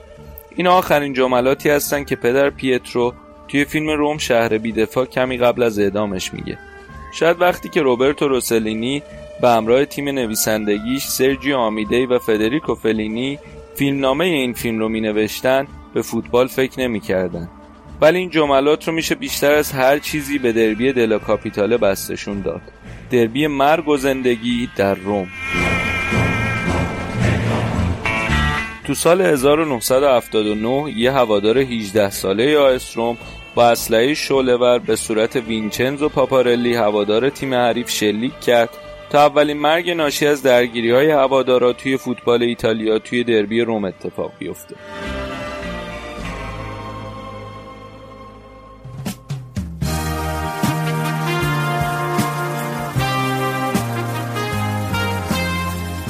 شروع جدال بین تیم‌های لاتزیو و روم برمیگرده به سال 1927 میلادی. زمانی که ژنرال جورجو واکارو که یه طرفدار دو آتیشه لاتزیو بود بنیتو موسولینی رو متقاعد کرد. باشگاه لاتزیو رو از ادغام با سه باشگاه دیگه شهر روم که بعدا هر سه روم تشکیل دادن معاف بکنه. تشکیل آیس روم آرزوی همیشگی ایلدوچه بود. موسولینی همیشه دوست داشت توی پایتخت یه تیم قدرتمند تشکیل بشه. تا بتونه در مقابل قدرت‌های فوتبالی شمال ایتالیا قد علم بکنه. تیمی که بتونه هم نام و یاد شهر افسانه‌ای روم رو برای همه زنده کنه و هم نمادی باشه برای قدرت مرکزی حکومت ایتالیا.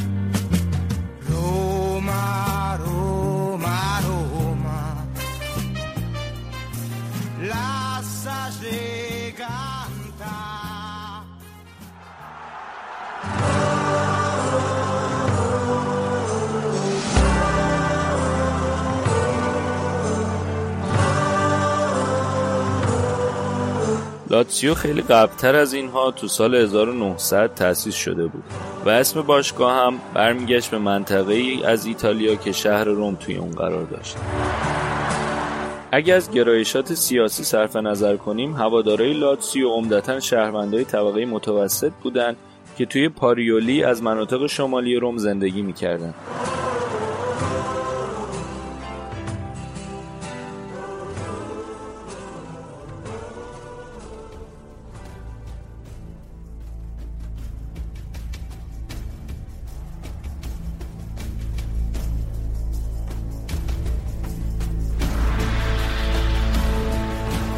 در واقع جغرافیای شهر روم تو شکلگیری رقابت بین دو باشگاه نقش مهمی داره وقتی آیس روم تو سال 1927 تشکیل شد اونا تو ناحیه تستاچیو مستقر شدن که در قلب منطقه‌ای با ساکنانی اغلب از طبقه کارگری قرار داشت. همه اینها باعث شد که دعوای اصلی هوادارهای دو تیم بر سر مالکیت شهر روم باشه. جالب اینه که به خاطر همین تقسیم بندی جغرافیایی هوادارهای لاتسیو توی زل شمالی ورزشگاه و هوادارهای آیستروم توی زل جنوبی ورزشگاه میشینن.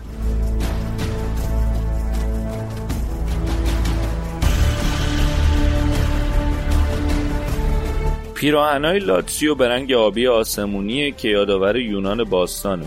جایی که اغلب سنت های ورزشی در اروپا از اونجا نشأت می‌گیره. نماد باشگاه لاتسیو عقابه که نماد زئوس خدای آسمان و رد در افسانه‌های یونان باستانه و همین انتخاب باعث شده که لاتسیویی ها به عقاب ها مشهور باشن در طرف مقابل باشگاه استروم رنگهای زرد و قرمز که به ترتیب نماد واتیکان و امپراتوری روم هستن رو به عنوان رنگهای خودش انتخاب کرده. نماد باشگاه روم گرگی رو نشون میده که از دو برادر شیرخوار یعنی ریموس و رومولس مراقبت می‌کنه. این نماد اشاره‌ای داره به افسانه پیدایش شهر روم حتی افسانه هایی که دو باشگاه برای نماد و رنگشون از اونها الهام گرفتن هم با هم تفاوت‌های اساسی دارن. و همین باعث شده که رومی ها بیشتر خودشون رو مرتبط با شهر ببینن. و به لاتسیویی ها حس بیگانگی بیشتری القا کنند در حالی که جواب هوادارهای لاتسیو اینه که اونها 27 سال قبل از تأسیس آیستروم در شهر روم حضور داشتن.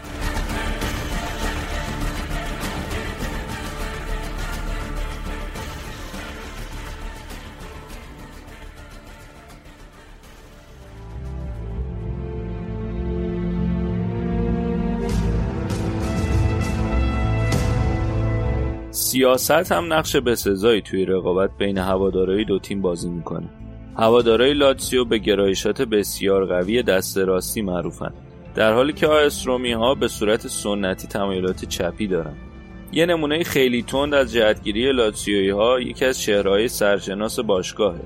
پاولو دیکانیو دیکانیو که خودش اذعان داره که یه فاشیسته توی اظهار نظر جنجالی گفته که موسولینی در واقع یه آدم به شدت منضبط بوده. و عملکردش بد فهمیده شده. دیکانیو توی یکی از داربی ها بعد از گلزنی برای لاتسیو سلام رومی که فاشیستا انجام می‌دادن و جلوی طرفدارای تیم حریف انجام داد.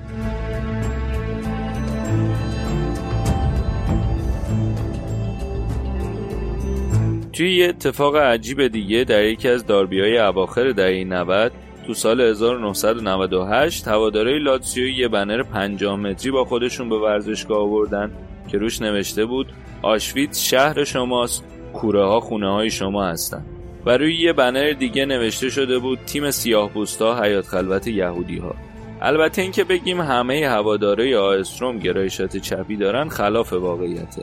جایی هم هستن که اوتراهای رومی رو نوفاشیستا تشکیل میدن.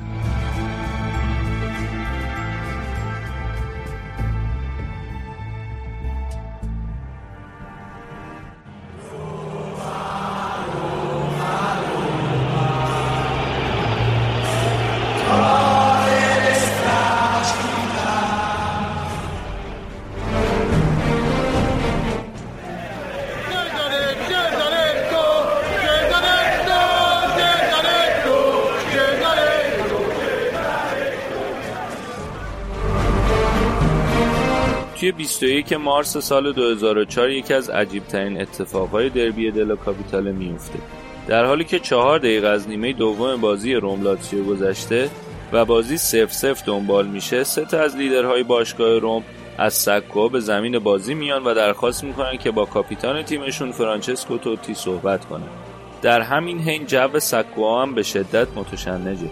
شایعه‌ای بین سکوها پیچیده که یه پسر بچه به وسیله پلیس بیرون از ورزشگاه کشته شده. اون سوادار اولترا که حالا کنار زمین هستن به توتی میگن که اگه بازی ادامه پیدا کنه بازیکنها کشته خواهند شد. توتی مضطرب میشه و با داور صحبت می‌کنه و از روبرتو روزتی داور بازی می‌خواد که بازی معلق بشه روزتی وسط زمین با آدریانو گالیانی رئیس وقت سازمان لیگ ایتالیا تماس تلفنی می‌گیره. و از گالیانی اجازه لغو بازی رو می‌گیره. پلیس هیچ وقت مرگ پسر بچه رو قبول نمی‌کنه و بعد از بازی هم درگیری شدیدی بین پلیس و اولتراها اتفاق میفته که 13 کشته و 170 زخمی به جا می‌ذاره. بازی هفته بعد تکرار میشه و با نتیجه یک بر یک تموم میشه.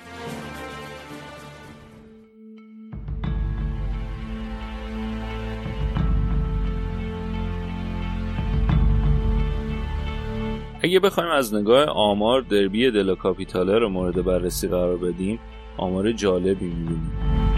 اولین دربی روم تو سال 1929 برگزار شده که آیس روم با نتیجه یک بر صفر اون بازی رو می‌بره.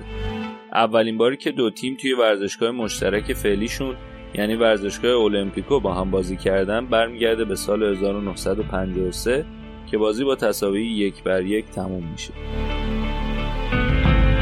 فرانچسکو توتی با 44 حضور رکورددار حضور توی دربی رومه آلدو پولچینلی و جوزپه ویلسون هر کدوم با 19 حضور رکورددار تیم لاتسیو هستند. توتی با 11 گل گلزنترین بازیکن دربی روم هم هست. دینو داکوستا بازیکنی که اواسط دهه 50 میلادی توی روم بازی می‌کرد و مارکو دلوکیو که بین سالهای 95 تا 2005 بازیکن روم بود هر کدوم با 9 گل بیشترین گل زده رو بعد از توتی در دربی روم دارن. وینچنزو مونتلا با چهار گلی که برای آیستروم تو دربی 11 مارس 2002 زده رکورددار بیشترین گل زده توی یه بازی دربی رومه آرن سلموسن فوتبالیست سوئدی که در دهه 50 برای هر دو تیم بازی کرده و الکسان کولروف که توی دربی آخر روم هم گلزنی کرد تنها بازیکنانی هستند که هم با لباس روم و هم با لباس لاتسیو توی این دربی موفق به گلزنی شدن. از مجموع 171 بازی که دو تیم با هم کردن با احتساب بازی روز شنبه سهم لاتسیو 45 پیروزی و سهم آستروم 65 پیروزی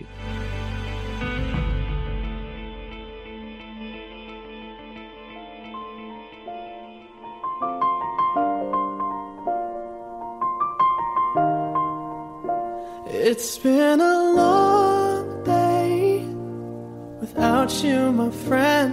در آخر دوست دارم این قسمت رو تقدیم کنم به دوستم بهرنگ که یه هوادار پروپاورس رومه و الان هفت سالی میشه که با هم فوتبال ندیدیم.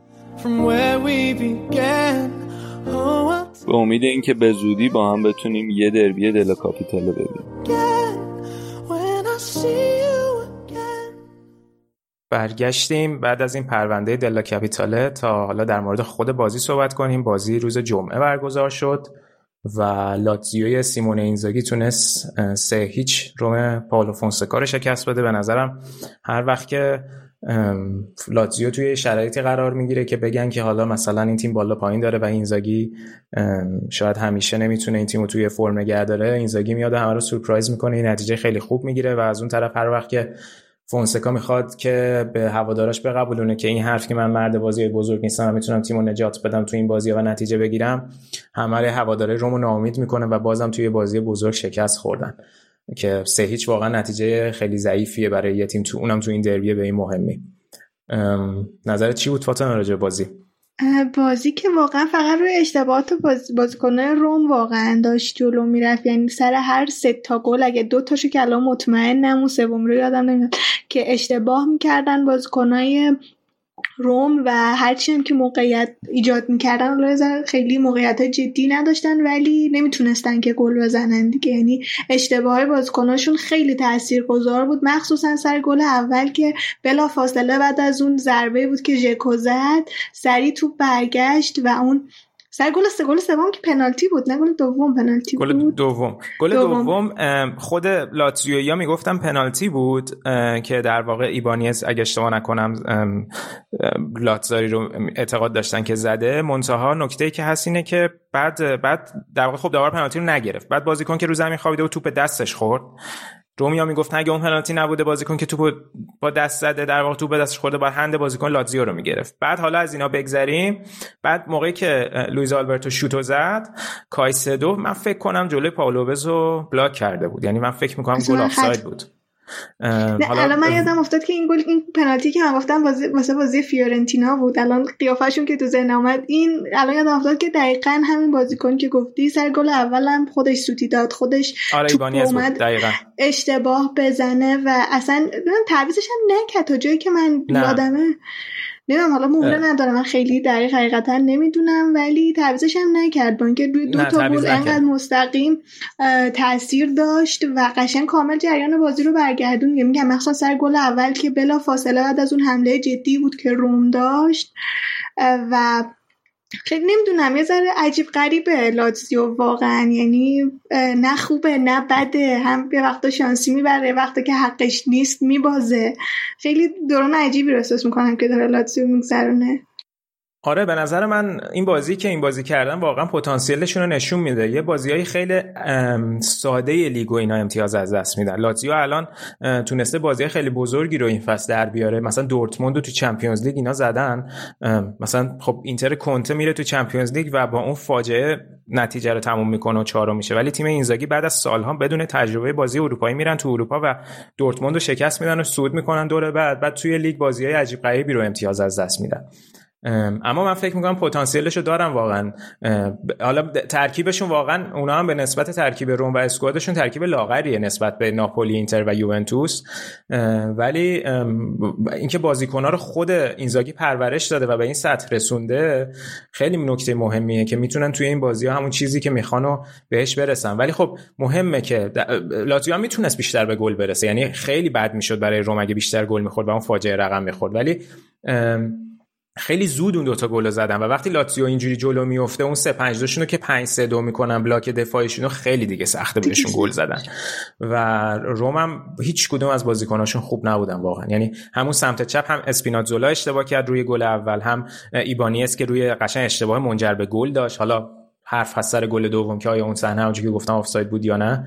ولی در واقع خب مزیت این سیستمی که فونسکا داره استفاده می‌کنه اینه که اون پلگرینی و میخیتاریان که پشت سر جکو هستن بتونن موقعیت سازی کنن که تا حالا تو فصل هم خوبی داشتن. و تا این بازی توپ اصلا نمی‌تونستن ویار و تو که دابل پیوت های روم بودن توپ خوب برسونن به پلگرینی و میخیتاریان که از این کار استفاده کنن. می‌دیدیم که در واقع موقعیت سازی که می‌شد توپایی بود که به صورت بلند میفرستادن برای ژکو و ژکو توپو با سر موقعیت سازی می‌کرد برای میخیتاریان و پلگرینی و بیشتر برای میخیتاریان که نمی‌تونست به نتیجه برسه. و ژکو هم چندین و چند بازی که عملکرد خیلی خوبی نداشته. فقط یه بازی توی اول بعد تعطیلات کریسمس بود که جلوی سمپدوریا گل زد. ولی می‌دیدیم الان بلایی که سر پیرلو اومد یه جورایی سر روم هم اومد. که مجبور بودن اون حالت بازی سازی یو، شکل یو رو داشتن. یعنی در واقع همش از کناره ها می آوردن به دفاع تو دفاع کار می‌کردن ولی چون گزینه پاس رو پیدا نمی‌کردن باز دوباره توپ به دفاع کنار می‌رفت و این خیلی خب مطلوب بود برای لاتزیوی که دو هیچ بازی رو جلوه. ولی خب از اون ورم خیلی انتقاد میشه دیگه به فونسکا. الان ببین نه تا تیم بالای جدول اگه در نظر بگیریم که روم خودش یکیشه هشت توی نیم فصل اول نتونست هیچ کدوم از اون هشت تای دیگر رو ببره. و از ده تا 18 همه رو برد. و به خاطر همینه که امتیازش الان این اینجا و در واقع الان فکر کنم چهارم جدول بعد ناپولی رفت چهارم. نه سومه الان. فکر می‌کنم که الان ناپولی که برد یه امتیاز هم اگه ازش کم بکنن که کم کردن در واقع میشه چهارم دیگه. ناپولی چه امتیاز داره؟ ناپولی اه. 33 روم 34 اه، فکر کنم که ناپولی اون یه امتیاز اگه که حساب کنیم باش میشه 34 دیگه. چون یه امتیاز 34. که اون چیزشون رو برگردوندن. آره دیگه. سی... فکر می‌کنم 34 امتیاز. چون یه امتیازشون که برگردوندن میشه 34 امتیاز.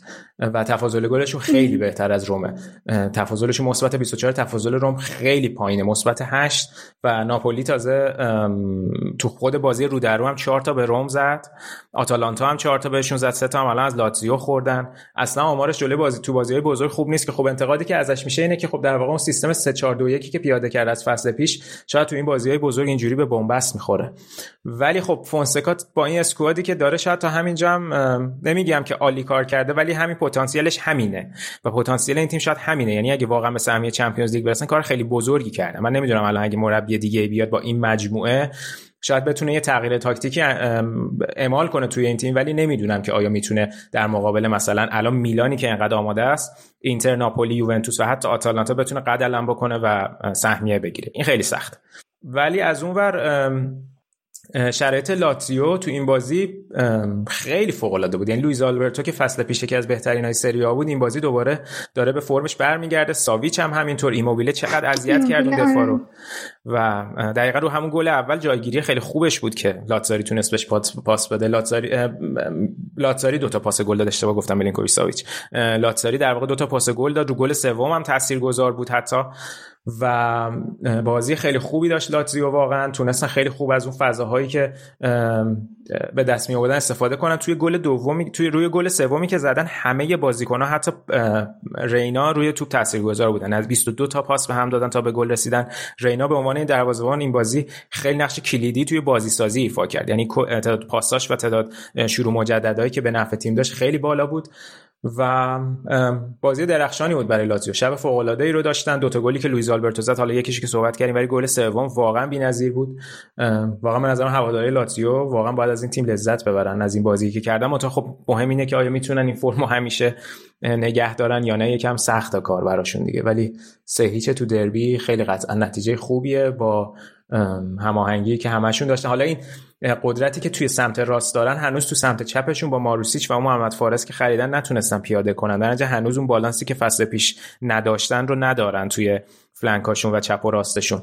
ولی خب دفاعشون آچرپی و لوئیس فیلیپه خیلی این بازی هم خوب بودن. گرچه بازی فیزیکی بود تعداد کارتای زردم بالا بود ولی تونستن دوباره خودشون رو نزدیک کنن به اون بالا. اگه لات... لاتزیو هم کار خیلی سختی داره. کلا بالای جدول خیلی نزدیک به همه که تیمایی که بخوان خواستم همین رو بگم. بگم به جز میلان و اینتر که یه فاصله ای دارن بقیهشون خیلی نزدیک به هم دارن جلو میرن. الان مثلا فاصله لاتزیو با یوونتوس دو امتیازه. لاتزیو 31 یوونتوس 33 دقیقا. حالا الان آتالانتا هم هست آتالانتا هم این هفته وسط هفته با اودینزه بازی می‌کنه. و اونم ممکنه بیاد بالا. در واقع اگه چهار خب چهار تا تیم که سهمیه لیگ قهرمانان می‌گیرن در واقع یه چند تا تیم بزرگ هستن که جا میمونن از این رقابت و خیلی جذاب شده این فصل. باید تا آخر فصل که کدومشون اتفاق براشون میفته فکر کنم که راجع به همه چی صحبت کردیم برای این بازی هم. راجع به روم هم که خب تو هفته پیش من اشاره کردم چقدر ویا و ویار و ورتو جلوی اینتر خوب بودن دابل پیوتاشون. چون همونجور که گفتیم این استفاده از اینا برای رسوندن توپ و عقب نشستنشون برای بازی سازی جواب نداد. هر دوتاشون رو تعویض کرد فونسکا و تا بخواد از کریستانته و پدرو استفاده کنه. ولی خب اونم نتیجه نداد و خیلی روز بعدی بود برای روم. اگه که حرف دیگه نیست راجع به این بازی بریم سراغ بازی بعد. نه نه فهم می‌خواستم همون بازی خوب ایموبیله رو بگم که دوازده تا هم گل زد. اگه شما فکر دقیقا. کنم سومه توی جدول حالا الان دقیق یادم نمیاد. آره دیگه رونالدو اول بعد لوکاکو لوکاکو فکر کنم. زلاتان هم دیشب دوتا زد. در نتیجه الان با ایموبیله با هم مشترکن. دومن همشون. آره. آره ایموبیله هم قطعا یه نعمتیه برای لاتزیو. و قرار دادم که پارسال تمدید کرد تو این تیم میمونه قطعا.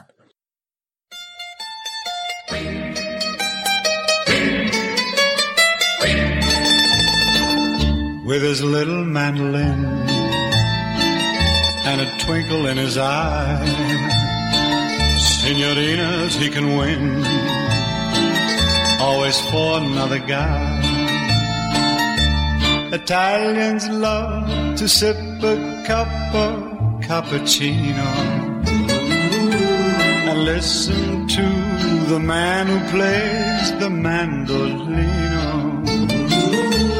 You offer him a cigarette, a glass of vino. That's how he's paid to serenade your lady fair.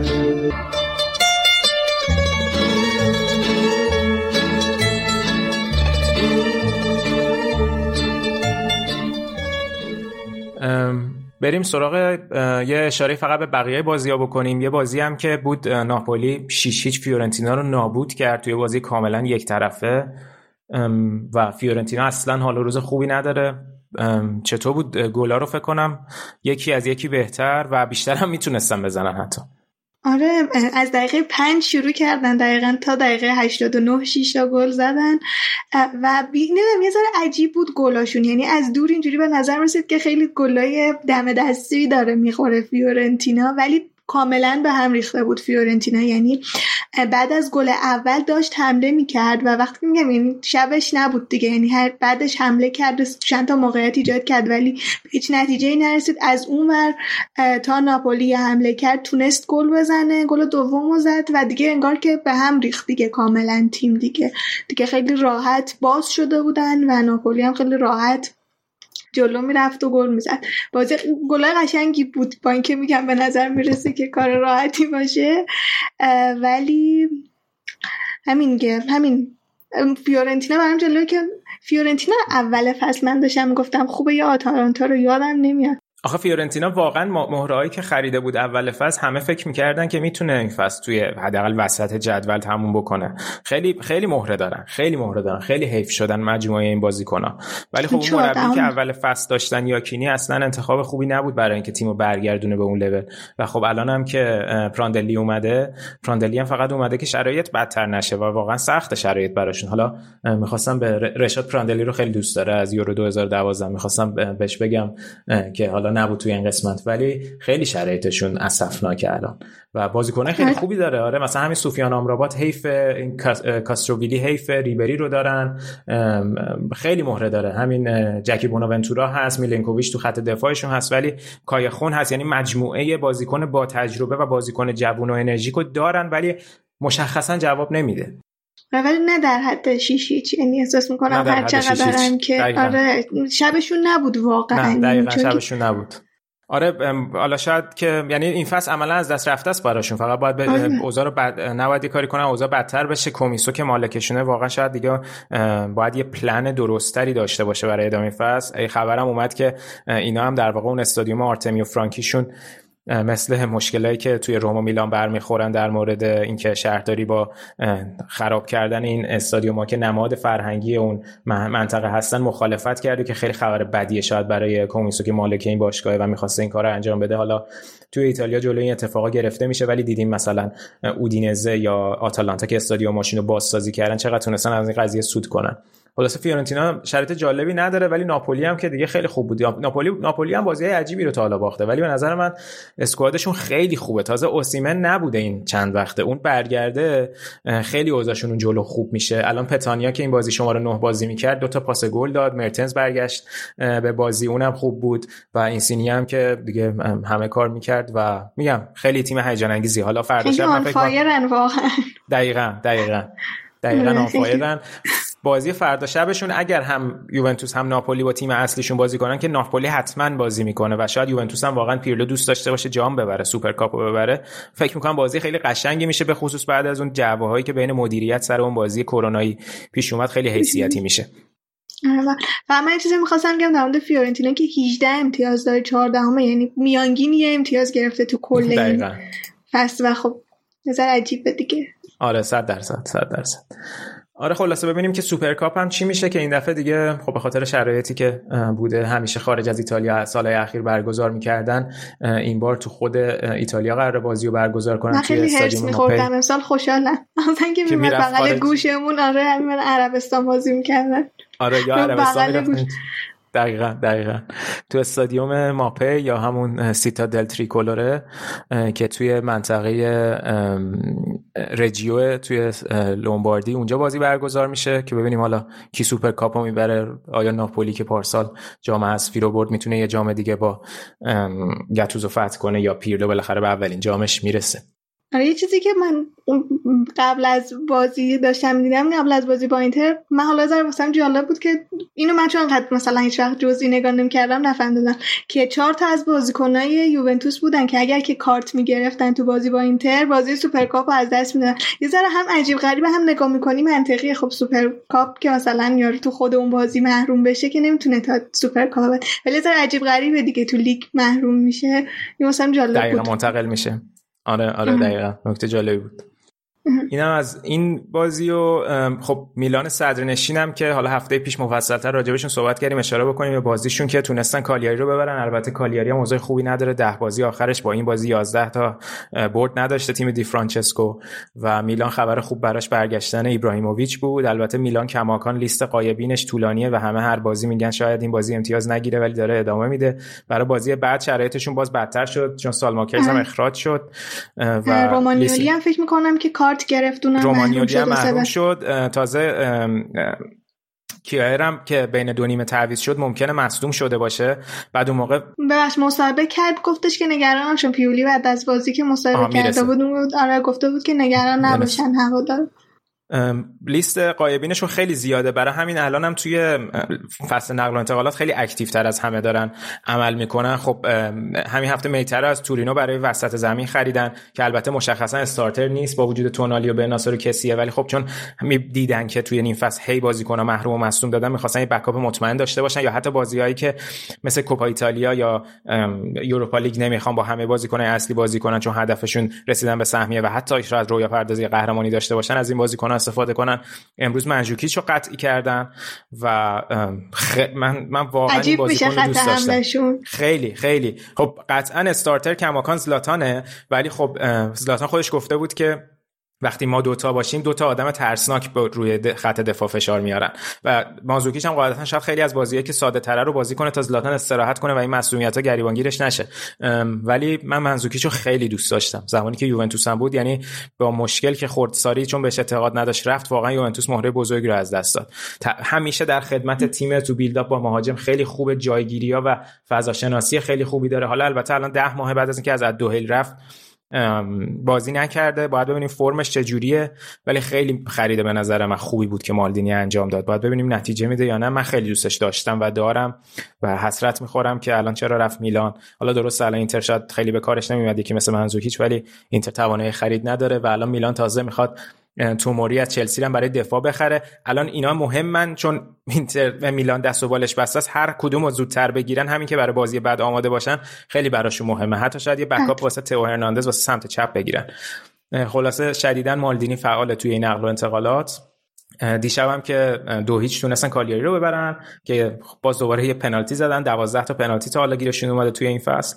حالا نمی‌دونم پنالتیش هم یکم مشکوک بود. ال- البته اگه که پنالتی هست قراره بگیرن شاید پنالتی باشه ولی برای همه باید بگیرن. یعنی مشخصا این صحنه ها رو نمونه‌هاش هست که برای بقیه تیم‌ها شاید نگرفتن. اما در صورتی که پنالتی رو زلاتان خودش از کسیا گرفت و پنالتی رو زد و یه گلم که زد روی پاس خوب کالابریا و خب دیگه اختلافشون با اینتر به سه امتیاز رسوندن و با یه بازی کمتر یعنی یه بازی تا نیم فصل قهرمانی نیم فصلشون قطعی شد. چیزی که شاید اول فصل اصلا کسی فکرشو نمی‌کرد. یه مصاحبه جالب خوندم کالولو که مدافعی بود که اولین بازیشو می‌خواست انجام بده. زلاتان گفته بود مدافع خوبیه ولی اولین بازی که می‌خواست بره تو زمین من دیدم که دستکش دستشه. بهش گفتم که مدافع وسط هیچ وقت دستکش دستش نمی‌کنه. اگه دستکش دستت باشه مهاجم حریف ازت نمیترسه. یعنی مهاجم حریف راحت کارشو می‌کنه. برای همین دستکش رو از دستش در آورده بود. بعد یه عکس بود از بازی دیشب که کالولو دستکش دستش نبود هی داشت دستشو گرم می‌کرد. نوشته بودن که با بذار تو رو خدا این بنده خدا دستکششو دستش کنه. از اون حرفای زلاتانی دیگه. خلاص. آره زلاتان بر من زیاد دوست داشتنی میشه واقعا یعنی صحبت هایی که می‌کنه. من بهش گفته بودن که به جام اعتقاد افتادم به زلاتان اعتقاد دارم. کلا تو دنیا نیست زلاتان لند. زندگی می‌کنه. دقیقا. حالا هر بازی هم که گل می‌زنه میان همه راجع به این میان که با این بازیکن تمام نشدنیه اینا. دیگه فکر کنم خیلی یعنی هر دفعه پیشم یه دفعه صحبت کردیم آیا باید هر سری راجع بهش صحبت کنیم یا نه. نمی‌دونم شاید واقعا باید هر سری صحبت کنیم. ولی دیگه تبدیلش کرده به یه نرم.